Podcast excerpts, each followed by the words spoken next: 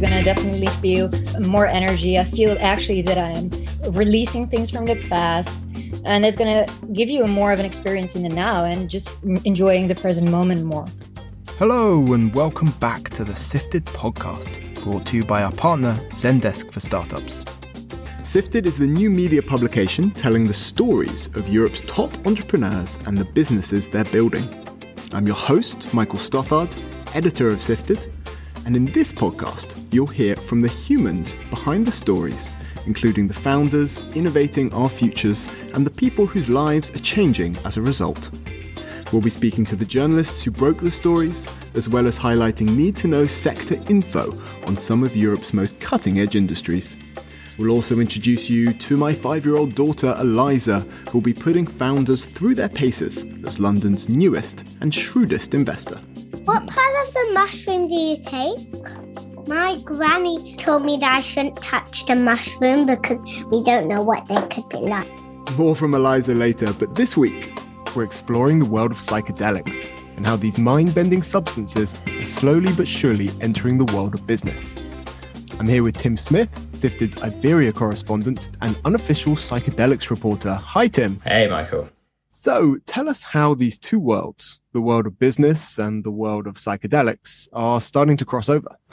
Yeah, well, as it turns out, there are quite a few ways that psychedelics, so these are what would have been called drugs, but in other cultures are called plant medicines, but generally a psychoactive substance that gives you an altered state of consciousness. And in an increasing way, they are starting to go from what was considered a fringe, hippie sort of subcultural activity into something that the business community are taking seriously in a number of ways. So we're going to be talking in this podcast about the way that business leaders are taking their colleagues off on psychedelic therapy retreats, uh, companies selling microdosing packages to customers. So that's taking psychedelic substances every day at a low dose and then going all the way to very heavily funded, essentially big pharma companies that are trying to develop synthetic versions of these substances to use as drugs in a mainstream setting. So for psychedelic therapy, which essentially means giving someone a dose of a psychedelic and then doing a traditional kind of talking therapy with that patient, which is already showing very positive early results.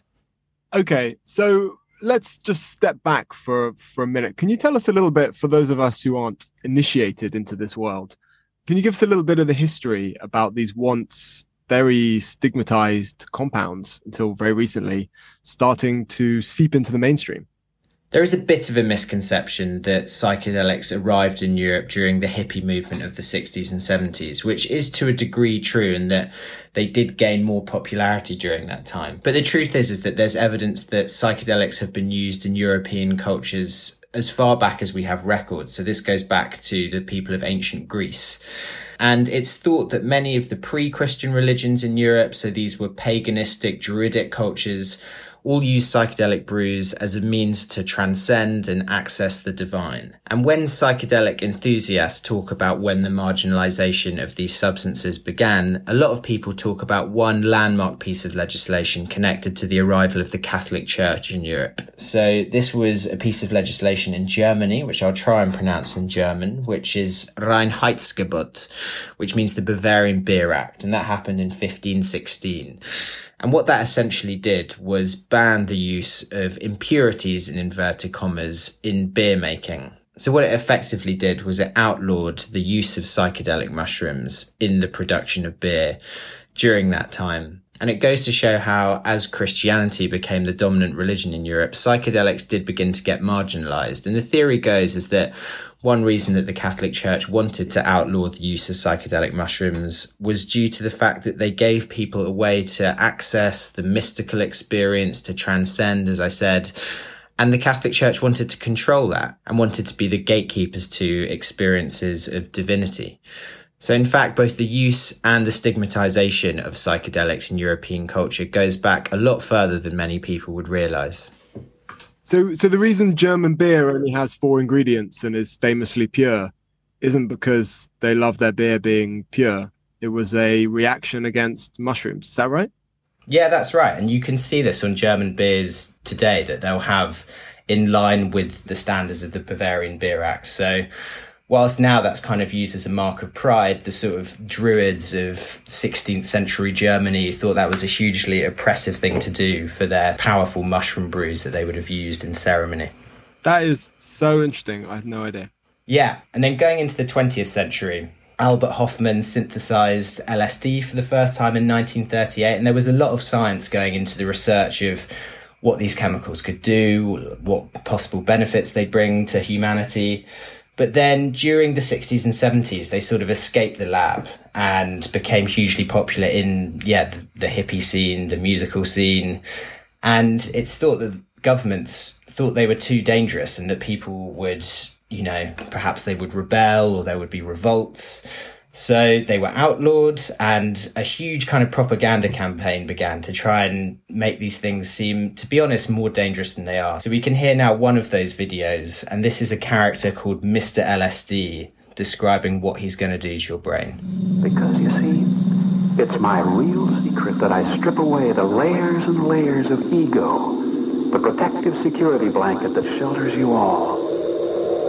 And I can bring him into the incredible world of his own deep brain dreamscape. Of course, when he actually gets there, he may be terrified by what he sees. But that's his problem, not mine. So there we have it. Some spooky music and some serious warning signs from Mr. LSD there, saying that psychedelics can peel back your sense of self and leave you terrified of the void that's left behind. But while that is a piece of scaremongering, there is a bit of truth in it, and it actually is one of the reasons that researchers are very excited about the possibility of using psychedelics to help with mental health conditions that are hard to treat in other ways. So that peeling back of the self that is something that researchers are now referring to as brain plasticity. And what that means is the fact that psychedelics seem to give people the ability to reset patterns of behavior and thoughts in their brain that might have been causing them distress or trauma, depression, anxiety. And these, as I say, are conditions that are particularly hard to treat. And we're going to hear from Dr. Carol Rutledge now. She is the Chief Medical and Scientific Officer of Small Pharma, who are one of these psychedelic therapy companies. And she's going to tell us why these psychedelic substances might be really useful in treating something that she refers to as internalized conditions. Internalizing conditions are where the patient has these negative cycling ruminative thought processes, which tend to lay down these thought patterns and, and what we think are ingrained neural connections. And so they underpin a number of different disorders like major depressive disorder, obsessive compulsive disorder, post traumatic stress disorder. So just where you can't break out of this negative cycling.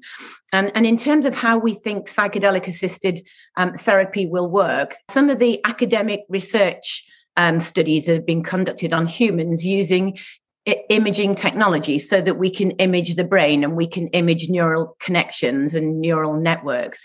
And that data using both fMRI and also EEG, where you measure the electrical pattern of the brain, has shown that when you administer psychedelics, you kind of get this increased connectivity and increased um, excitability.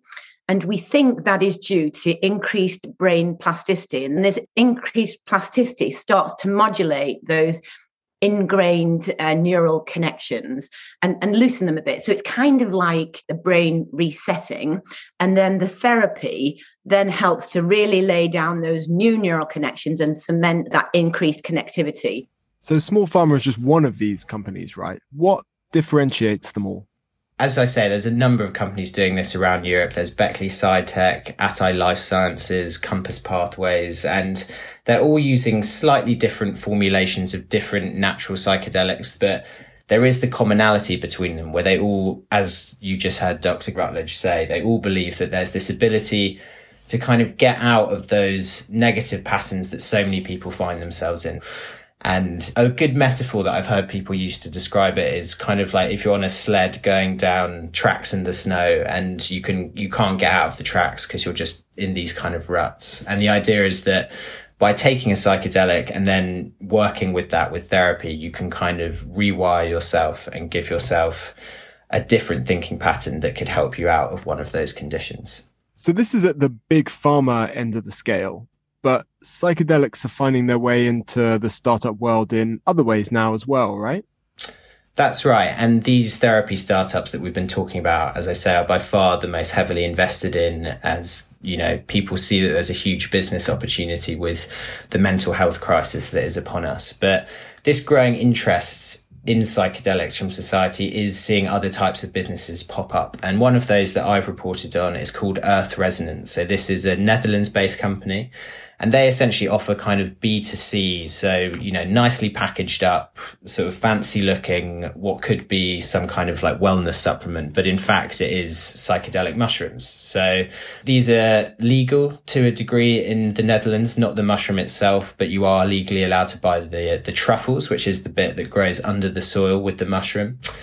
So what they've done is essentially bought a load of that and sold it in nice packaging in a kind of directed program where it's like you take a tiny bit of this per day and it doesn't have the kind of big sort of visual or disorientating effects that doing a large dose of psychedelics would do. But they're marketing this towards people who want to increase productivity, to deal with stress. So it's becoming much more of a sort of wellness product than we've seen before. So let's now hear from Earth Resonance. This is Natasha de Jong. She's going to tell us a little bit about what the effects of microdosing can be. The first week, you're going to be probably feeling tired, and your body is actually recalibrating. We always say that to a new frequency. Because what's going to happen is you're going to raise your level of vibration, it's going to go up. And there's also going to be a lot of processes, not only in your in your brain, but also in your heart and that's going to open up your field of energy. So the first week you're going to be feeling probably really tired as well, and then the second week you're going to experience more insights. So uh, insights that could be, for example, memories from your past.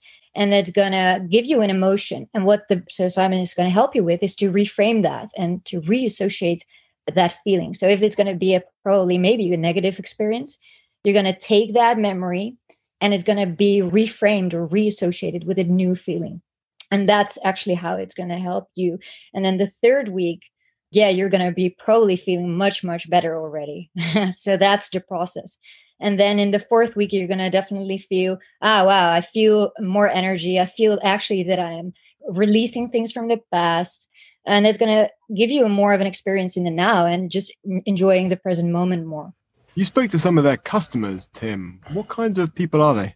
Yeah, I mean, it massively varies. And I think you can hear there that we're dealing with a slightly less high science perspective and that we're talking about increasing our energy resonance and a higher field of vibration. So it's a bit harder to kind of stand behind scientifically. But the kinds of people that I've spoken to who've used their products, it varies from kind of stressed out hedge fund managers who are dealing with the impacts of financial instability on the global markets and popping a little dose of magic mushroom every morning to try and help them get through the day to uh, startup founders. So I spoke to one startup founder. He wanted to remain anonymous, but him and his co-founder had decided to take on this microdosing program to sort of see if it would make them more efficient in the way they ran their business. And they were very positive about it. And, you know, I asked, would you offer this as a perk to your employees? And they sort of said we'd consider it because we thought it was, you know, such a great thing in terms of our productivity, the way it clarified our thinking. And I think, you know, they compared it to the Limitless drug, the film with Bradley Cooper, where, you know, you unlock the full capacity of your brain. So it is sort of strangely trickling into quite institutional parts of the professional world. This podcast is brought to you by Zendesk for Startups. Zendesk helps startups build lasting customer experiences from day one. With the Zendesk for Startups program, startups get customer support software for free for six months. You'll get access to expert advice and a community of founders and customer experience leaders to help you build the foundation for long term growth. Learn more and claim your free six months at zendesk.com forward slash sifted. Those aren't the only founders you've met with an interest in psychedelics. So tell us, and I, I really love this, but but tell us about the psychedelic away day, Tim.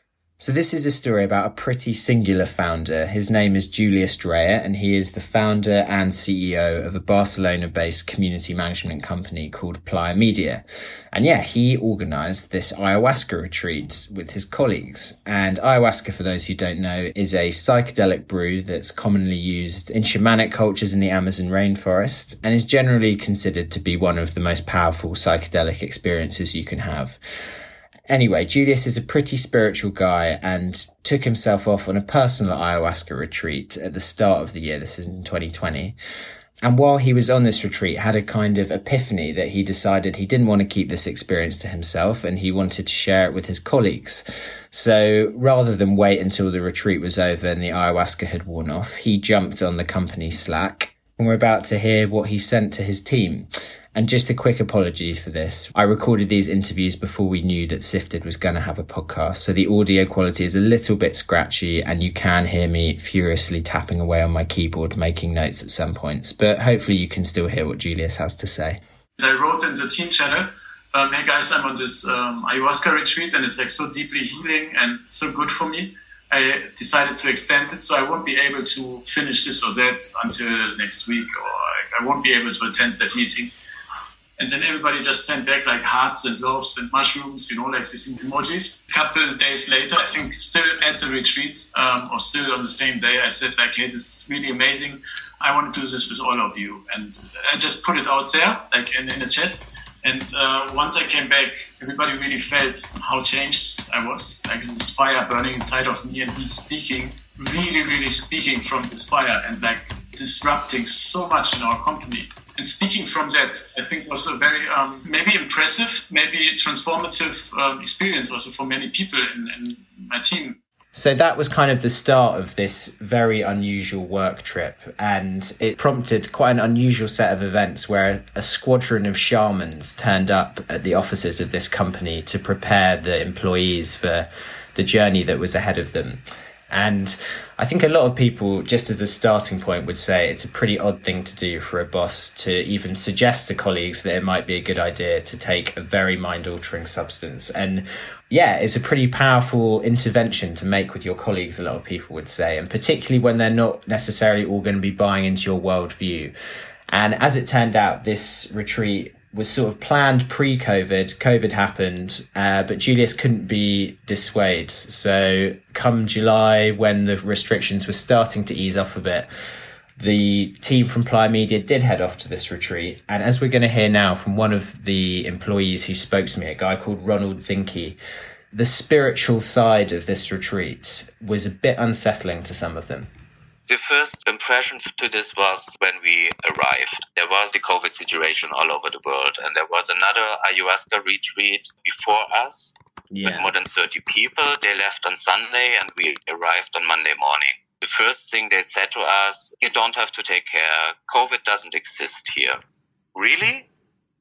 Right. You are doing uh, something different kind of people with different people from all over Spain or the world, and then you say, "Oh, COVID doesn't exist." Yeah. Okay, and then the greeting was hugging each other for a longer time, and I'm a person. I will keep my social distance a bit more, and I can't hug you when I don't know you very well. And was taking a cigarette, and then Gentera came to me and hugged me from the back okay. for more than two minutes and was whistling in my ear calm down, feel free, you are a very happy person.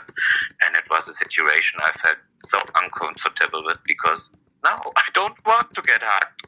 So it sounds like they were not so concerned about COVID protocols, but how did the rest of it go? Well, it's interesting. And it's important to not be too dismissive about it because a lot of the people that went on this trip had really positive times on the ayahuasca. So that's definitely worth saying.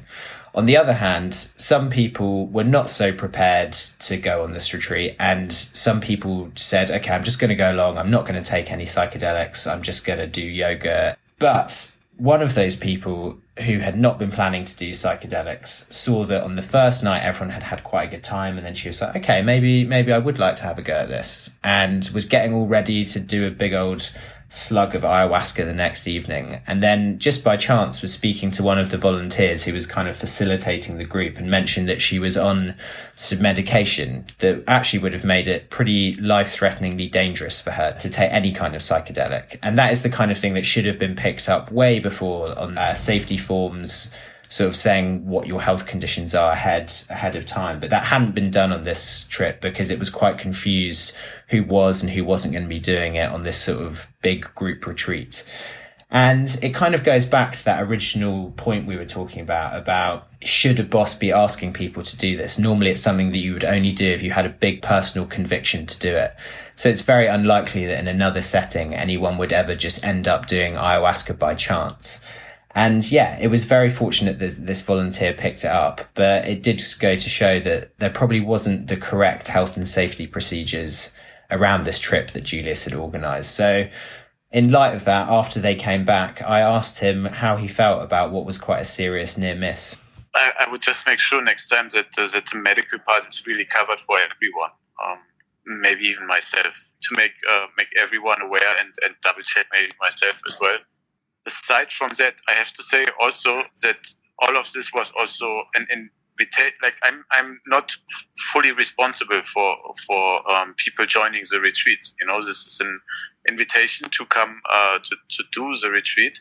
All of the people are grown ups, and I treated them this way, making up their own mind, making their own choices. Uh, uh, being informed and informing themselves and also reading the material um, thoroughly you know. I, I don't want to take on too much responsibility. There we go. So there's julius not feeling that he's particularly responsible for his employees well-being on that trip.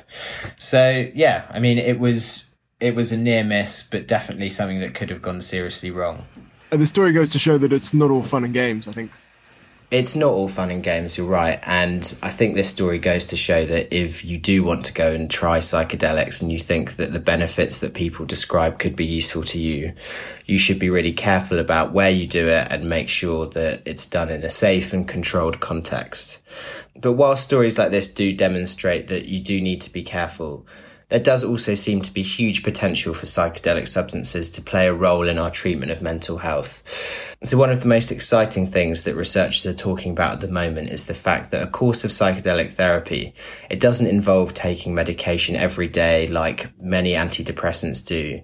They think that just by doing one session on a psychedelic, that can really improve mental health outcomes for as much as one to two months. So for people that are on these daily mood altering drugs that are not a perfect solution for mental health, as we know, it does seem that psychedelics have a chance to really change the way that people struggling with mental health can find help. So, yes, whilst there is some risk in going off to a psychedelic retreat and not having the health and safety in place, as we heard with Julius Dreyer, the other side of the coin is that these substances could be really beneficial to society and help people who are otherwise really, really struggling. Well, there's our sifted reporter's take. Thank you, Tim. And in just a moment, we're going to hear Natasha de Jong from Earth Resonance pitching to my five year old daughter, come angel investor, Eliza. But first, let's put this conversation into context. So here's our producer, Georgina, with the Sifted Intelligence Unit, need to know info on the emerging psychedelic sector. Hey everyone, it's Georgina here, bringing you the need to know sector info on psychedelics. Despite its taboo history, a new wave of startups has arrived looking to commercialize drugs as treatments for psychiatric disorders. They're pushing for both a renaissance and a rebrand of psychedelics that's all about science, not excess, and healing, not getting high. So, just how big is this market? 2020 saw the global psychedelic sector grow to 2.8 billion US dollars, and that's expected to reach 7.6 billion US dollars by 2028. But in the grand scheme of things, that's still tiny compared to the global cannabis market, which is predicted to be worth more than 70 billion US dollars by 2028. Major players in the space include Compass Pathways, a UK based company that patented a synthetic version of psilocybin to treat depression. It IPO'd in 2020 with a market cap of 1.9 billion euros. Other big fish include Peter Thiel backed Atai Life Sciences from Berlin and GH Research in Ireland. They both IPO'd, each with a 1.3 billion euro market cap. As of November 2021, these companies are still taking their psychedelic therapy drugs through clinical trials, and there's still a long way to go before any of them are deemed safe and effective to use medically. That said, results from clinical trials continue to turn up positive results. giving some hope that psychedelics could play a part in improving our very imperfect approach to mental health care. That's the Sifted Intelligent Unit's need to know info on the psychedelic sector. But now, over to Eliza and episode 2 of Baby Shark Tank. This week, Earth Resonance's Natasha de Jong is in the hot seat. And don't worry, we've made it very clear that microdosing magic mushrooms is not for kids.